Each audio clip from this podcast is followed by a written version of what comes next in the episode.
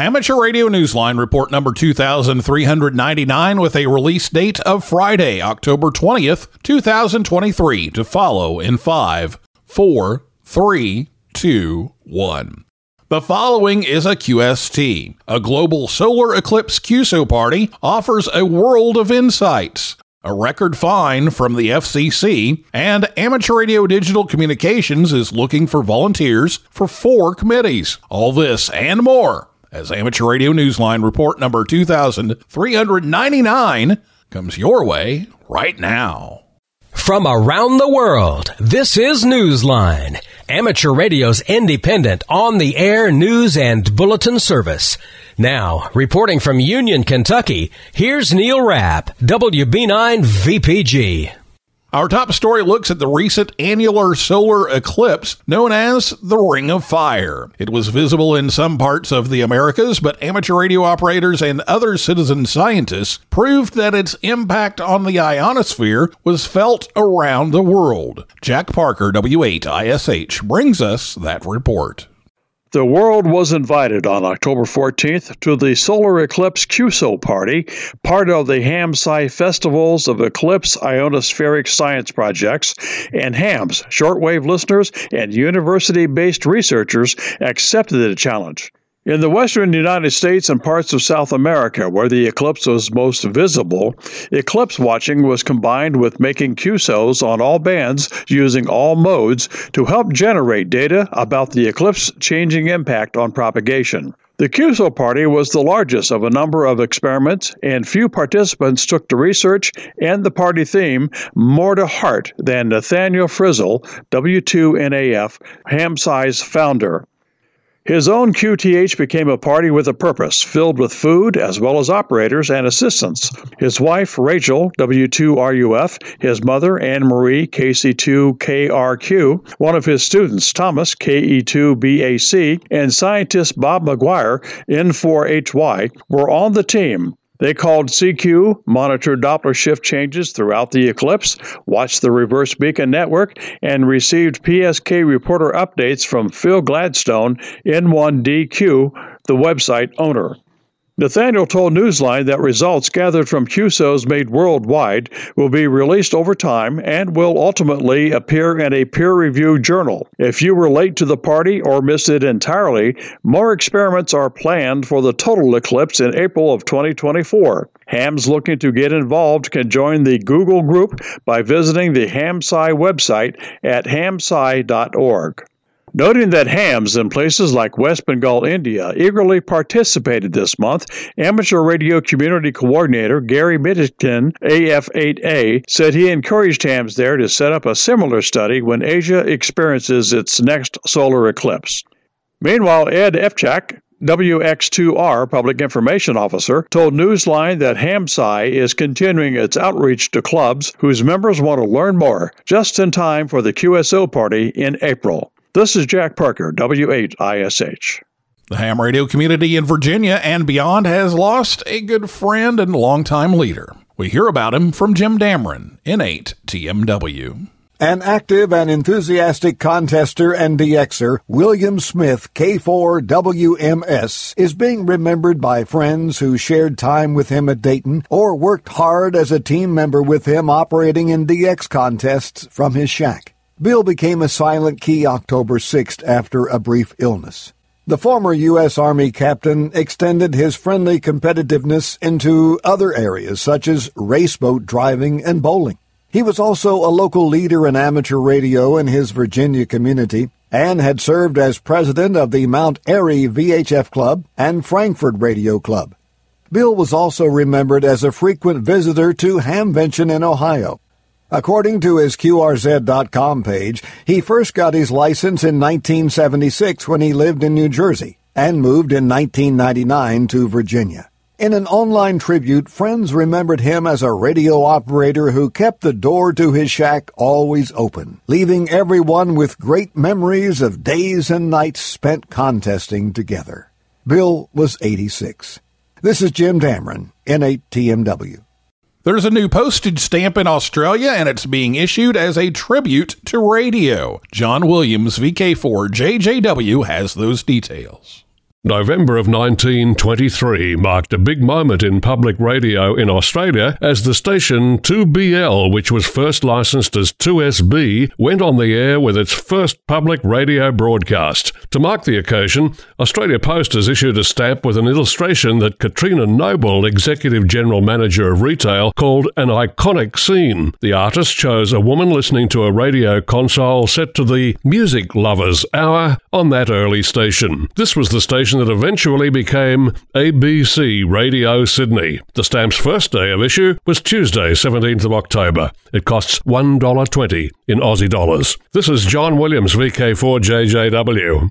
Amateur Radio Digital Communications is looking for volunteers who can serve on one of its four committees in 2024. The ARDC committees handle grant application evaluation, technical advising for 44net, and conduct review. The ARDC is also looking for volunteers to serve on its newest committee, which will evaluate and analyze grant reports. To apply or to get details about each of these committees, visit the link that appears in the text version of this week's newscast at arnewsline.org.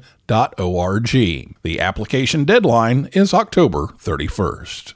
Charging a New York City broadcaster with radio piracy, the U.S. regulator is fining them an unprecedented amount, as we hear from Andy Morrison, K9 AWM. In the U.S., the Federal Communications Commission has levied a record pirate radio fine of $2.3 million against an unlicensed New York City broadcaster. This is one of the earliest actions the agency has taken under legislation passed in January of 2020 to toughen the FCC's enforcement. The law, known as the Pirate Act, gives the FCC increased ability to act against pirate broadcasters, authorizing fines of as much as $100,000 per violation up to a total of $2 million. The acronym stands for Preventing Illegal Radio Abuse Through Enforcement. According to a report in Radio World, the operators of Radio Impacto 2 received notices of apparent liability in March for their unlicensed operation on 105.5 MHz from a station located in the city's borough of Queens. According to media accounts, Radio Impacto 2 never responded to the FCC as is required. Radio World's attempts to reach the station operators were unsuccessful. The FCC said that collection of the record forfeiture payment may be referred to the U.S. Department of Justice, which enforces such fines. In taking its further action, the FCC said that the station operators continue to be on the air even now and have promoted their programming to a prospective radio audience. According to the Radio World report, one of the station operators, Luis Angel Ayora, had also been issued a $20,000 forfeiture in 2015, which was never paid, resulting in a seizure of broadcast equipment. This is Andy Morrison, K9 AWM. The Canadian Broadcasting Corporation has stopped giving listeners the time of day. Shortwave radio, however, is still at it. Dave Parks, WB8 ODF, explains. CBC Radio has stopped broadcasting the official time signal of the National Research Council. The broadcast began in 1939, providing a national time synchronization signal for anyone relying on the accuracy of their clocks. CBC Radio halted the broadcasts on October 9th, noting that if any of its transmissions over HD radio or the web causes a delay of several seconds, invalidating the accuracy of what was being sent. Shortwave radio comes to the rescue. However, the NRC's official time station, CHU, operated by the Council's Institute for National Measurement Standards, broadcasts on 3.33, 7.85, and 14.67 MHz to deliver the time, as always, in English and French. Three atomic clocks are located at the transmitter site in Ottawa, Canada. The station began broadcasting the time on an experimental basis in 1929 using the call sign VE9OB. It became known as CHU in 1938. This is Dave Parks, WB8ODF. Time for you to identify your station. We are the Amateur Radio Newsline, heard on bulletin stations around the world, including the K2ADA 2 meter repeater in Ocala, Florida on Friday and Saturday nights at 7.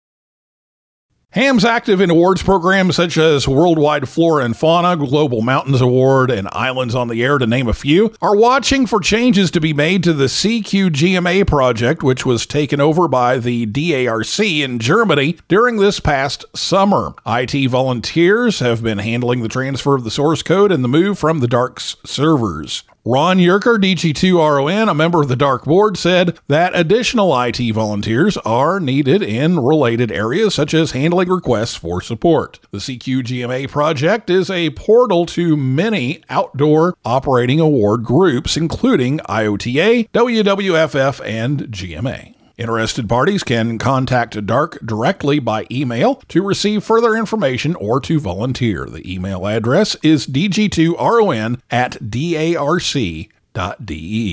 October 24th marks the start of a special event that scouts everywhere have been waiting for. Bill Stearns, NE4RD, tells us about their agenda.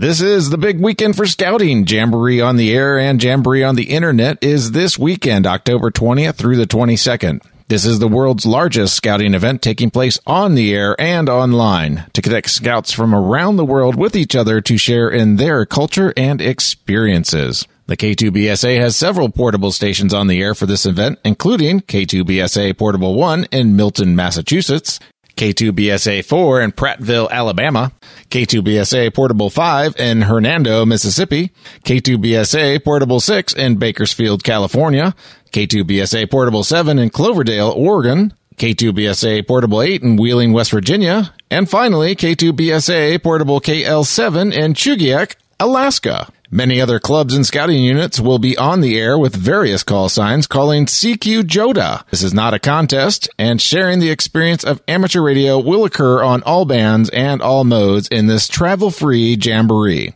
Registration for the event to get your JAMPUZ ID is on JOTA, joti.info, J-O-T-A, J-O-T-I dot info.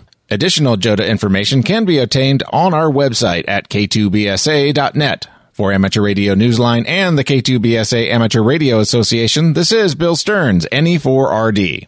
Ham Radio University is back. The day long program on Long Island, New York, devoted to all things amateur radio, will be an in person event again in January. Sel Embee KB3 TZD has the details. The educational conference known as Ham Radio University is marking its 25th anniversary by returning to its pre pandemic venue, the campus of Long Island University in Brookville, New York. On Saturday, January 6th, experts will lead discussions on more than two dozen topics. HRU has provided its programming without interruption throughout the pandemic, but this is the first time in three years it is returning to real classroom settings. Topics will include software defined radio, how to build an HF station, Morse code, and parks on the air. A testing session will also be offered for those who would like to upgrade their ham radio license or become a ham for the first time. Admission is free, but there is a suggested donation of $10. For those unable to attend, videos from the January HRU will be posted on HRU's YouTube channel. The channel also offers videos of previous year's sessions. For additional details or a schedule of presentations, visit hamradiouniversity.org. That's hamradiouniversity, all one word, dot org. This is Sel Embee, KB3 TZD. In the world of DX, Volker DL1WH will be active holiday style as DL1WH stroke P from Fehmarn Island, IOTA number EU128 until the 29th of October. He will operate mainly CW with some sideband, QSL via home call, direct, or by the Bureau. Listen for special event station II0MKFR being used by members of ARI Roma IQ0RM. They will be operating from the Maker Faire Rome from the 20th to the 22nd of October. For details, see QRZ.com. In France, the radio club de Vangla F4KLR will be active with a special call sign TM125ED between the 4th of November through to the 31st of December. The club is marking the 125th anniversary of the public demonstration by radio pioneer Eugene Ducretet of wireless communication between the Eiffel Tower and the Pantheon. All CW and sideband QSOs will be confirmed automatically via the Bureau and EQSL. For other details, see QRZ.com. Listen for John W2GD operating as P40W from Aruba, IOTA number SA036, from the 24th to the 30th of October. He will be mostly active during the CQ Worldwide DX Sideband contest. Outside of the contest, listen for him using CW on 160, 30, 17, and 12 meters. Find QSL details on QRZ.com. For our final story, we go to the islands of Jersey and Guernsey in the English Channel and discover that thanks to radio, in this case Citizens Band radio, these aren't islands when it comes to social geography. Jeremy Boot, G4NJH, brings us that story. The magic of shortwave radio first enchanted Robert Clancy and Peter LePage when they were teenagers working together in a small bakery on Guernsey Island. The words that were carried over the airwaves gave the youngsters' world its shape as they listened to the voices of countries beyond their lives in the English Channel. In 1979, the friends turned the dial one day and discovered voices closer to home, Citizens Band on Guernsey and on the neighbouring island of Jersey. The frequencies came alive with local voices they found familiar and friendly. Those same voices only grew quieter in the years that followed as mobile phones gained popularity and CB fell rather out of favour. Now, in an era where mobile phones have a stronghold and social media has emerged as a communications giant, the voices of CB operators on Guernsey and Jersey are returning in loud chorus. CB's resurgence was recently documented in a feature story on ITV Channel Island News. Robert, who uses the handle DJ, and Peter, whose handle is Mebo2, are still on the air, keeping busy as new friends arrive on many of the 80 CB channels using AM, FM, and SSB free. Robert told Newsline that the regular voices on Guernsey belong to radio operators with handles like Mermaid, Rubber Lobster, The Bear, and Meter Man, and the familiar voices heard on Jersey include Road Sweeper, Little Genie, and Catweasel. The island CBers have different breaking channels, but online they share a Facebook group whose membership is growing. Robert told Newsline that the Facebook group has members worldwide, joined by lots of expats and CBers from around around the world. Peter told the ITV that radio has been, quote, the best part of my life. Four decades later, Robert and Peter are neighbours as well as friends and are finding the connections woven by the unseen thread of radio waves to be growing even stronger. This is Jeremy Bucci for NJH. If you have a piece of amateur radio news that you think Newsline would be interested in, send it on. We're not talking about advertising your club's upcoming Hamfest or field day participation, but something that is out of the ordinary. If so, send us a brief overview via the contact page at arnewsline.org. If it's newsworthy and we would like to cover it, we'll get back to you for more details. Meanwhile, give some thought to the true poetry of amateur radio and let your literary self shine through. Visit our website to learn more about the Amateur Radio Newsline Haiku Challenge. Use the entry form on our website and please follow the rules for the number of syllables you must use to write your three line haiku. We cannot accept entries that do not follow traditional haiku form.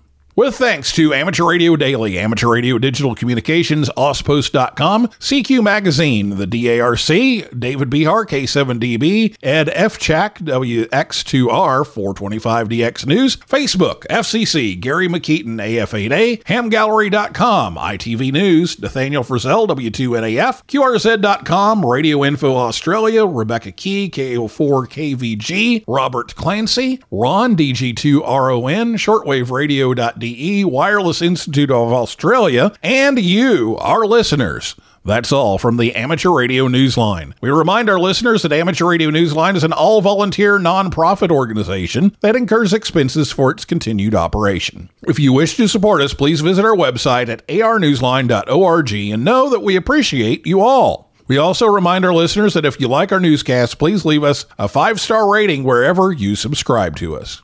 For now, with Caryn Eve Murray, KD2 GUT at the news desk in New York, and our news team worldwide, I'm Neil Rapp, WB9 VPG in Union, Kentucky, saying 7 3. And as always, we thank you for listening. Amateur Radio Newsline is copyright 2023, all rights reserved.